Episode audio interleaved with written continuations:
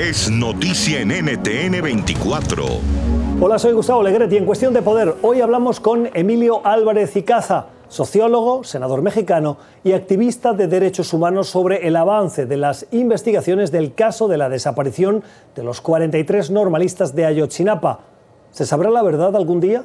Em, el caso Ayotzinapa es en realidad el botón de muestra de una dramática situación de graves violaciones a los derechos humanos en México. Eh, tan solo para dar un ejemplo de lo que digo, el día de ayer el gobierno daba a conocer un registro de más de 73 mil personas desaparecidas en México en los últimos años. Eh, para darles una idea de lo que eso significa, la dictadura argentina eh, generó más de 30 mil personas desaparecidas. Estamos hablando de un reconocimiento oficial de más del doble, casi dos veces y medio de los desaparecidos y desaparecidas en Argentina.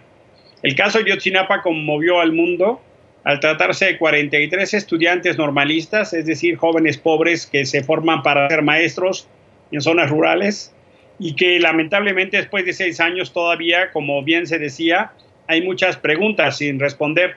La actual administración ha hecho una comisión de la verdad y tras año y medio de investigación empieza a arrojar algunos resultados que esperemos sirvan para sobre todo darle tranquilidad y paz a las familias, pero que pudiera ayudar a resolver los miles de casos pendientes, no nada más a Yotzinapa. Eh, la Comisión Interamericana de Derechos Humanos decidió en un convenio de colaboración con el Estado mexicano formar un grupo de expertos independientes para poder coadyuvar en la investigación estructural este grupo generó dos informes donde se mostraban una serie de falencias y debilidades muy serias en la investigación. En el segundo reporte incluso se anota sobre algunos eh, delitos cometidos por algunos servidores públicos en la fabricación de culpables, el caso de tortura o incluso elementos para suponer la fabricación de evidencia.